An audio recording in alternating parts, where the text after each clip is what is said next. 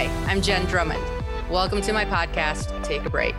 As a mom of seven, a business owner, and an individual trying to be the first female to climb the seven second summits, I often need to remember to take a break. Take a Break is about enhancing and preserving the greatest asset you have you. Listen in as I share personal stories and interview others to help you get the most out of this one amazing life. Today, I interviewed David Hitz. He's a family man and entrepreneur. We talk about an experience that happened in his life that really changed his views on everything, making sure that we as individuals are giving ourselves space and exploring three pillar areas of our lives spirituality, physicality, and mental emotional well being. I really hope you enjoy this interview as much as I do. Thank you for joining the podcast today. How are you doing? I'm doing well. Thank you. Thanks for having me. All right, so give us your like trajectory, like your history for everybody. I grew up in a family business, okay. so that entrepreneurial bug is really hard to kick. I had a taco truck in Hawaii uh, with my brother at one point, you know, five, six years ago, something like that. My wife and I were franchisees and had a few stores for a few years. Um, realized that wasn't what we wanted.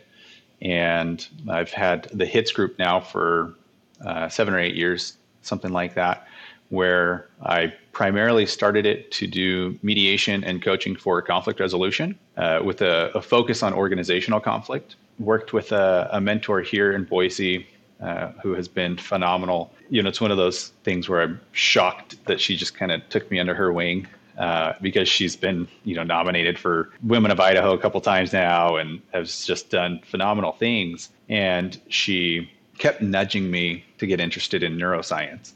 You know, she said, I think I, I can see that there's something there. And I think that it would bode really well with what you already know and do.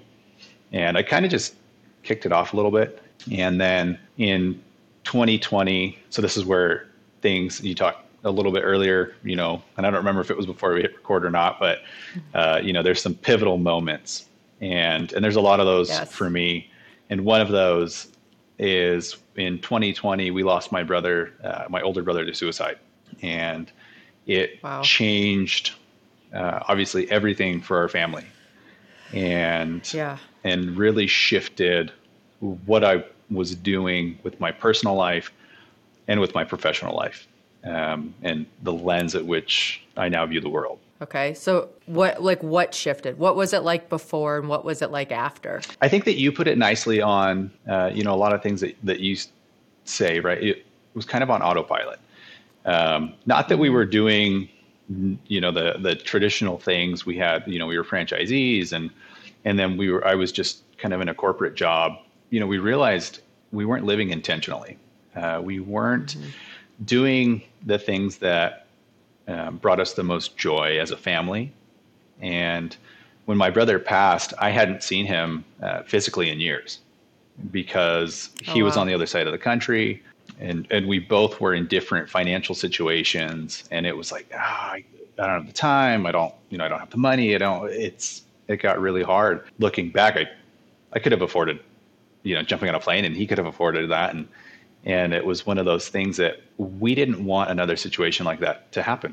One, we didn't want to lose right. another loved one like that. And two, we wanted to spend more time as a family. You know, we don't want years to go by that we're not there for each other physically. So it really shifted yeah. just our, our whole approach of what we're doing with our time.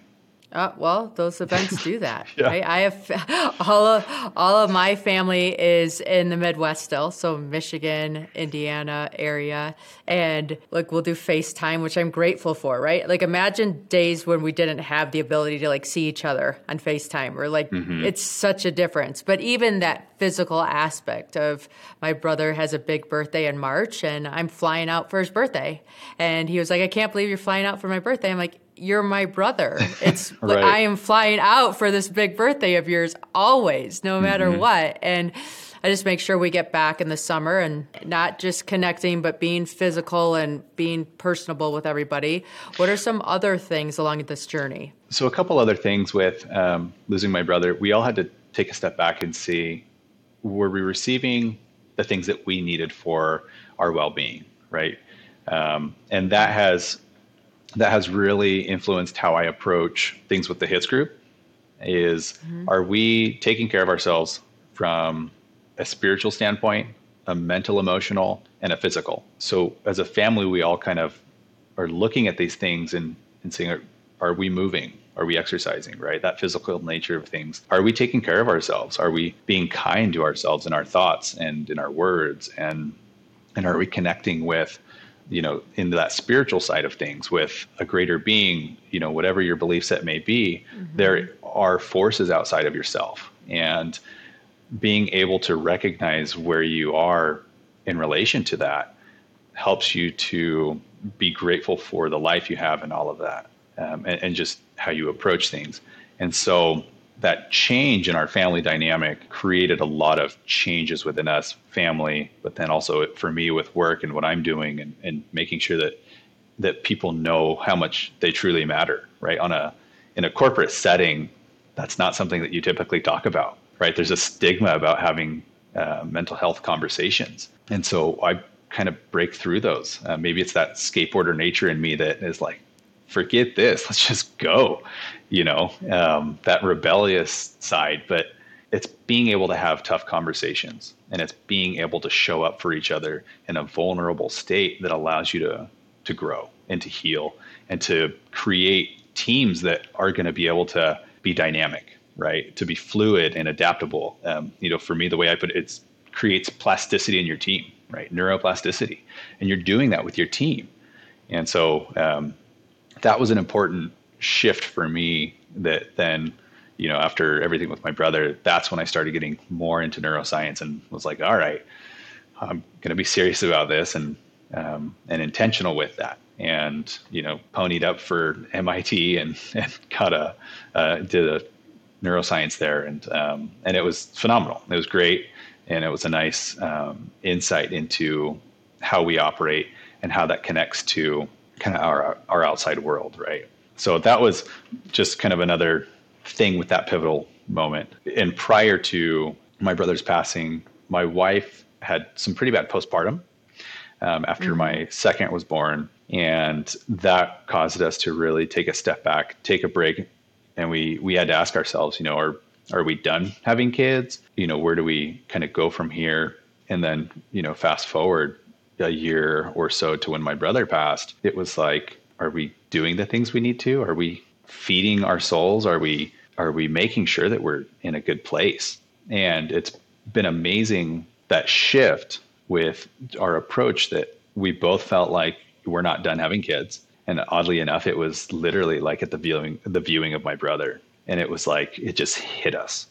And um, and so my my daughter, the third child, it, her middle name is Sky, named after my brother Skylar. And uh, yeah, but I uh, might tear up a little bit. But um, for us, we felt like by being more intentional with that, with our well being, it's been incredible to see the difference of the postpartum journey with our third compared to our second. And just the overall light that has come from uh, you know, having a baby in the house and all of that. And, and she's wild and crazy and, um, and so much fun. And we know that we are doing the right things to take care of our family now and are totally open for more kids, right? Because we have taken that step back and looked at, at the things that my wife needed for her postpartum, which was a huge thing for us and being able to uh, then kind of bounce that against all of the other events with life and, and everything. And it's been beautiful to to see how much that that mindset shift can impact the way that you live. And what are the things that you're doing? Are you just checking in with each other? Is she, is she saying, "Hey, I need this," so she has permission to ask for things and doesn't feel like she's being a burden? Or how has this kind of played out where you're getting the results that you want, but what is it that you're doing to get those results? Killer question. So, one of the things that we did, everybody as a family, when my brother passed, is we looked to see do we need professional help? And if we do, do we have the right fit? Right. Um, at the time, mm-hmm. my wife had seen a counselor and a psychiatrist, And the meeting with, with the psychiatrist, you know, previously it was like five minutes. He's like, oh, you know, yeah, it's probably this, and you know, here's some meds. And after my brother's passing, we we looked at how my wife was feeling. It's crazy that the body will tell you so many things, right? If you if you develop that relationship with your body, and her, it, you know, for her it was like something has to change. I don't know exactly know what it know what it is, but something has to change. We removed ourselves from that um, relationship with a psychiatrist and found somebody that was a better fit, someone that she can open up to, that she can get the help that she actually needs, right? So that was one piece to it. Another was yes, having those hard conversations with with each other and me mm-hmm. checking in with her to see what she needs to be open to that, right? And if she says, I need you to take the other kids, go grab dinner, or, you know, I, I just need some alone time, then me being able to to give that to her was really big. And then also we kind of cre- have created like themes for the year and and it's a nice way for us to check in with each other and with ourselves of how we're doing, right? So some of the things that we've had we've had love as a focus um, and whatever that that meant right being present was one um, this year it's it's quality right so the quality of quality. our time the quality of our relationships, the quality of our of our workouts, right? Um, How did you decide on quality this year? What's the process of that? Leading up to the end of the year, we basically start talking about it. We start throwing out ideas. We then kind of just sit on it um, and pray and meditate, and and then it kind of just comes, right? It's and and what's funny is we'll throw out different ideas, and it's not until we get the right one that we both go, oh, yep, yep, that's it. And so it's it's not like a specific I mean, it's not like this written out process or step by step thing. It's it's just continuing that conversation and, and hey, what do we want to focus on, right? Um, and so it's been interesting that since we settled on quality, we've really looked at again kind of quality of our time spent together as a family. It's nudged us into looking at things a little more um, minimally and less materialistic. And so we're kind of in this phase right now of uh, in our house looking at being intentional with what we're getting, right? Quality things, um, but quality of the space that we have, and not just overburdening it with more pictures or uh, you know more junk, but quality in the space that it can allow our family to grow and be what it needs to be. I like that. I do think it helps when we have a theme to anchor ourselves to, right? Mm-hmm. And just keep coming home and comp- like, is this a white or black? Like against whatever that idea is that shows up. It just gives you like this guiding principle to follow. And then I like that you change it every year because for me, my personality, I have a theme every year as well. And then by the time it's getting towards the end of the year, I'm like, I'm ready for something new. I want a different challenge. Or I want like to get it like creative again and get my brain spiced up again. Yeah. So So is there a process that you go through? You know, I'm kind of like you. I keep big post-it notes on my wall. Okay. And then I'll put little post-its on the big post-it note and I will like just throw up ideas, right? Kind of it's like spaghetti season. Everything just sticks to the wall and let me look by and see what's going on. And then kind of like, oh, this doesn't fit today because I'm moody, right? Different moods like different things. And then by sure. I don't know, it's like so, like something shows up and I'm like, oh, that's been it's been feeling good for a couple days. I'm going with it, and that's kind of how it evolves. But you, we all need that. I mean, I think the key thing here is we all need that time to like try it on or taste mm-hmm. test mm-hmm. or feel like how does this feel for you? How does it feel for me? Is it something we can commit to for a year? Is it right? And when you know, you know, right? Like at the end of the day, I think when you know, you know, and you just go with it and don't doubt and just keep going. Yeah, no, I totally agree. It's kind of like meditation, right? You say meditation, and, and historically, I think a lot of people just think of, you know, kind of sitting cross-legged and kind of, mm, you know, kind of more of like a like a monk or something like that. But the reality is, there's so many different forms of meditation, and it's figuring out what works for you. For me, it's right now. My meditation is me on my back porch in the morning in a hammock swing, no matter how cold it is, right? I mean, this morning it was probably like 20 degrees, and I'm out there visualizing kind of what I want my future to look like, right? And I'm and I'm working on that because it helps develop the neural pathways to then create that action that then springboards into becoming that person, right? Because the more that we can visualize that future and that ideal state and all of the things that go with that, the senses, the feel, you know, what embodying that person, um, you, the more you can solidify those neural pathways and kind of rewrite the story. Yeah, this is a question for you since you went to neuroscience study at MIT. Is it desire that drives action or action that drives desire? Yes. right. Yeah. for me, I think um, in the in the form of meditation that I use, typically it's that desire then drives action. Right. It's that chicken and the egg. It takes the action to get to that point to have to want to do it. Right. So, um, so that's why I say yes. Is it? I think it's both. You have to take action to then figure out what those desires are, where you mm-hmm. want to go, and then once you can figure that out, then it helps drive more action. I like that answer. It's good. Okay, so you've learned all these things personally and you've been able to have like a different experience, right? Like you were able to have another baby and you mm-hmm. learned from the first time and you said, here's what we need to do different so it's better for us. And now you're in your position to say, hey, we're open to even having more. yeah. What does that look like in I mean, I have seven, so you're like you can keep going all day long and you're good. But yeah, like how does that show up in the work um, environment for people? My brother's suicide really impacted a lot of how I approach what I do because I'm coming at it from a point of making sure that people understand their value. That inherently, as a human, you have value. You are unlike any other being in the world, and making sure that there's space for that in in the workplace and some of the ways that I do that is in working with teams. I'm working with managers or leaders and the people that are in charge of kind of that day to day operation for their team and ensuring that there's space for people to kind of have that personal development, for people to have uh, creativity, to hydrate, to fuel themselves with good nutrition and all those things, because that's what's going to help create a rock star team, a team that's going to be able to be fluid and roll with the punches, um, a team that has a good culture of checking in with each other. Um, you know, and it can be as simple as how many meetings in a corporate setting, right?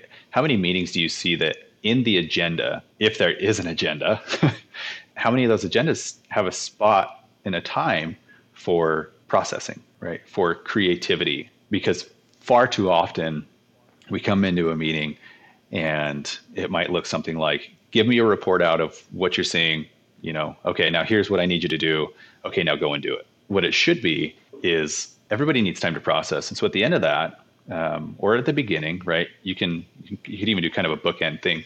Have some time at the beginning to gather your thoughts right? Everybody knows what the agenda is or they should know. Prepare for it. Relax right? If you need some water get some water. And that's in the meeting time right? Don't don't make them feel rushed to get to the meeting, but have that slot in there. Have your meeting. And at the end of that, you should also have a time slot for checking in. Let them sit with it. Be quiet. Just shut up and let your team think because it might sit well with them, or they may have questions, they need clarification, or they may say, you know, I have another idea. What if we look at it this way? Right. And having a space for that uh, as a team makes a huge difference with where you're going to go and the rate of success that you're going to have. And as a manager or an executive that's following these types of principles, you're going to have so much less turnover because your people are going to know that they matter, that their voice matters, that they're recognized for their skills and that makes all the difference in the culture of your organization. So when and do you have like a length of time that is good for this in the front and the back end of the meeting? The front if you want to have kind of a water and whatever break probably two to three minutes. Um, it could be as okay. simple as one minute and you could even have it you could have it as structured as you want right? You could have as an example a breathing exercise right? Where you're going to do a minute of kind of just focused breathing. Or you can just have it as a minute or two of just, hey, I want you to prepare. We're going to be quiet and everybody just take notes as you are getting ready for the meeting. And at the back end of it, or wherever the time slot is of that that feedback processing creativity piece, I like three to five minutes. Um, it could be longer if you really need it. If it's like deep work and you guys are, you know, you're doing your yearly projections or you're rolling out new metrics or things like that as a team, you may need a little bit longer time um, or break that up into multiple meetings. but I think three to five minutes is a nice time.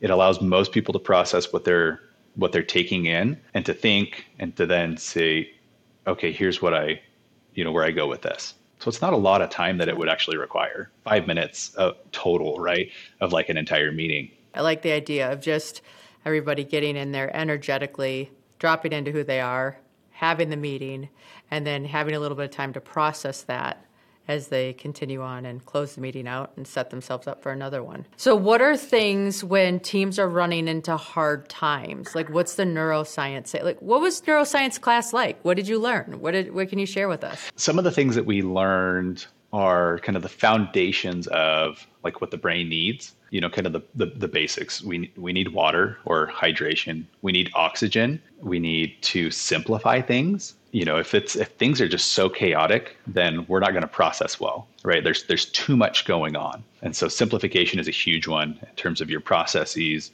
in terms of your kind of standards that you have as a team uh, or as a you know making sure that that vision is clear and then a concise breakdown of that um, and how to achieve that is huge we overcomplicate it way too often and, and i know you've seen this right um, uh, some of the other things you know rest is a big one so rest for the brain is that beautiful space in which it can kind of create and it can slow down. I mean, we, I think we can speak about 100, 125 words a minute. We can listen about two to 300 words a minute. Our thoughts, it's like 900 words a minute. Like, oh, wow. It's just all over the place. So it's important for us to slow down. And so, from a work perspective, having that space at the end of the meeting allows things to slow down right? But having space or or as a value, that time to rest is huge. Uh, being able to just recover and and get the things that you need, right? So we kind of have that foundation of what your brain needs, what your body needs, and then looking at neuroplasticity is obviously another key concept that we that we do. And what's so cool about it is that we're never stuck, right?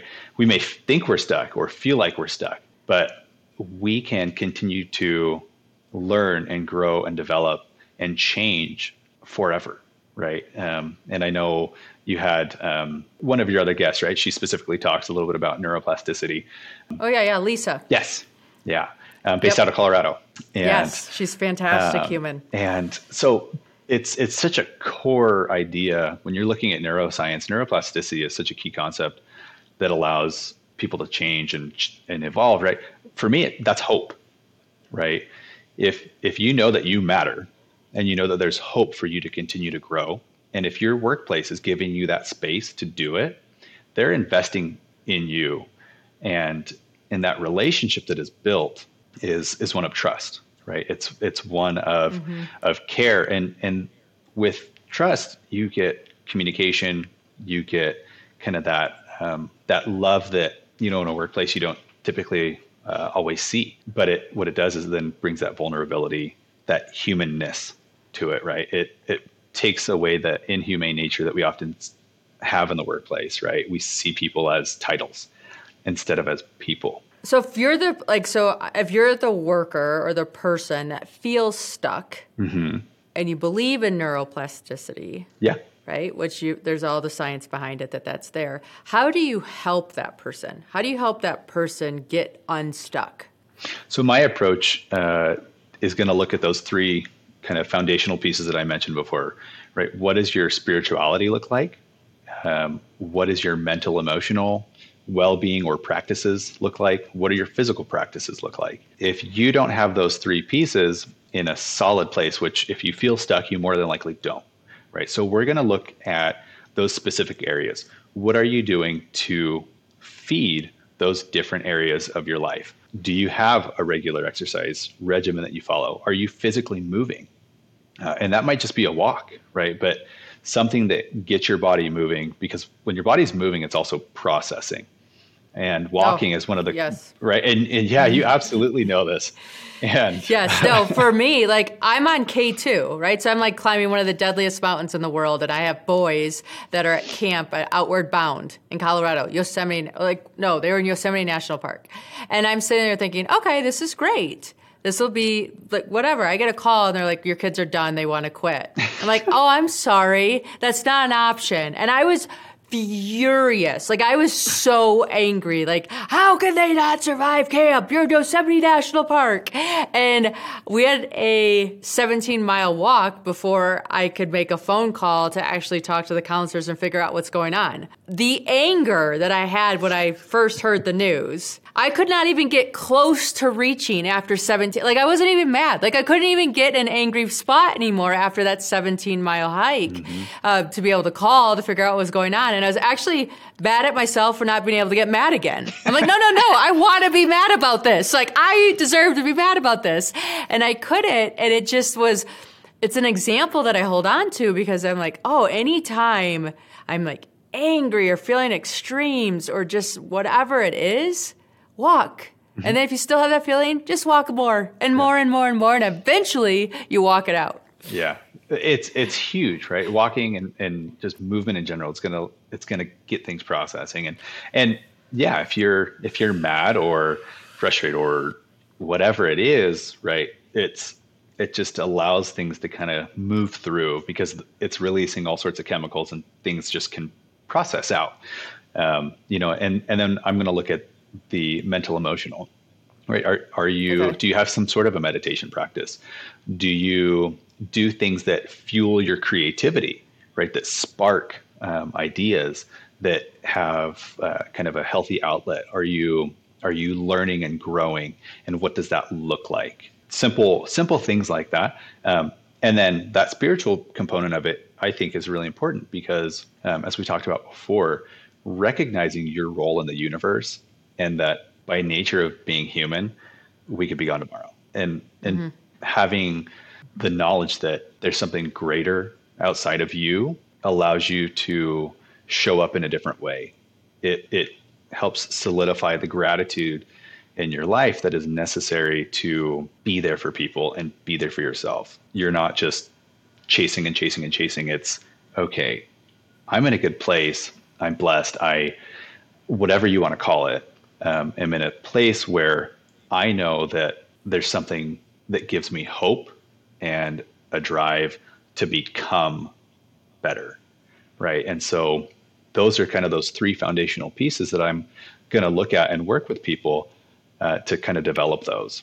Because for me, those have been the key areas of success in my life and have helped me to evolve into, uh, you know, a good leader, a good husband and father, um, brother, son, whatever part of my identity you want to look at, those are the areas that have helped me to become who I am today.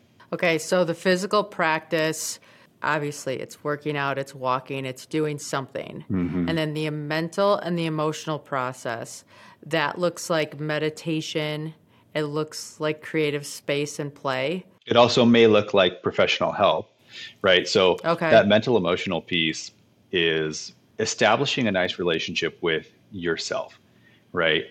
What are you saying to yourself in your head and your thoughts, right? Out loud. Are you constantly calling yourself dumb? And if so, how do we rewrite that, right? If you make a mistake, how do we re- reframe it so that instead of saying, oh, I'm such an idiot, it's, hey, it's cool. I made a mistake. I'm going to get it next time, right? Or I've learned XYZ from this mistake so that I don't have to make it again, or I don't have to make it again in the same manner. And then, yes, seeing if if there's more to it that you may need to put yourself into a better headspace. If that's physical, I mean, um, professional help that you need, get it, right? And and allow yourself to do that. A lot of people, there's such a stigma out there of, uh, you know, one the whole conversation about mental health, but two, getting help. And, and it's getting better, but there's still a stigma out there of of going to counseling or therapy or um, and whatever that may look like to you, whatever the professional services that speaks to you, I think that that's important mm-hmm. to get right. For some people, it might be um, equine therapy. For others, it may be you know a, a counselor in the traditional setting. For others, it, it might be um, a a breathwork coach or a mindfulness coach. So that's kind of that the piece of mental emotional that uh, for me I look at is establishing that healthy relationship with yourself and and with your own kind of mental well-being. Yes, yes, yes, yes. So what's your favorite part? Like what's your favorite part of what you do? I think my favorite part is helping people figure out or kind of what what meditation looks like for them because there's so many different forms, so many different ways to go about it and the intent behind it is to create the space in your in your brain to just slow down, to process and to kind of grow. And that's what I like is is kind of working with people on that too. Because for me, I've tried a bunch of different ways of meditating and fi- finally figured out what works for me, right? And what works for me doesn't work for my dad. My dad goes on kind of a meditation prayer walk every day, right? For him, that mm-hmm. works. Um, you know, for me, it's on my back porch. I like the idea of building space into our lives. Yeah. That space that we build into our lives, into our corporate culture, allows us to check in, mm-hmm. right? It allows us to take a break from everything that's going on instead of breaking. Yes. Right? So the name of mine is Break Proof Jenn. That doesn't mean I don't break. It means that when the break happens, it gives me proof. Oh, I'm either pushing too hard, or I need to put more space into my life, or I need to do these different things. It doesn't mean I stop my quest. It just means, oh, okay, what's a better way to go forward that's yeah. going to support me and have me be who I want to be when I get there. Yes. Right? Totally. Yeah. so I totally get it. Well, how do the people that are listening today get in touch with you, learn more, maybe hire you to help with their company or personal coaching? Yeah, um, I am most, in terms of like social media, I'm most active on okay. LinkedIn. My website is thehitzgroup.com and is an easy enough way to uh, to get with me. And those are probably the two best avenues. Okay, we will make sure that we have those in the show notes so that everybody listening can be a part of it. Awesome. So excellent. Well, thank you so much for sharing all your wisdom and all your things. No, thank you. So I hope you enjoyed that conversation as much as I did. The one thing that I took away was about creating space in our life. And I know we've heard it go fast or go slow to go fast. But just listening to it again just reminded me that, hey, where am I building space into my day to make sure that I'm showing up for myself so that I can show up for everybody else? So I encourage you to take five to 10 minutes today and take care of yourself so that you can become a better you. If you enjoyed listening to this podcast, they're also available to be watched on YouTube. And thank you to Clearwater Wealth Management for sponsoring this episode.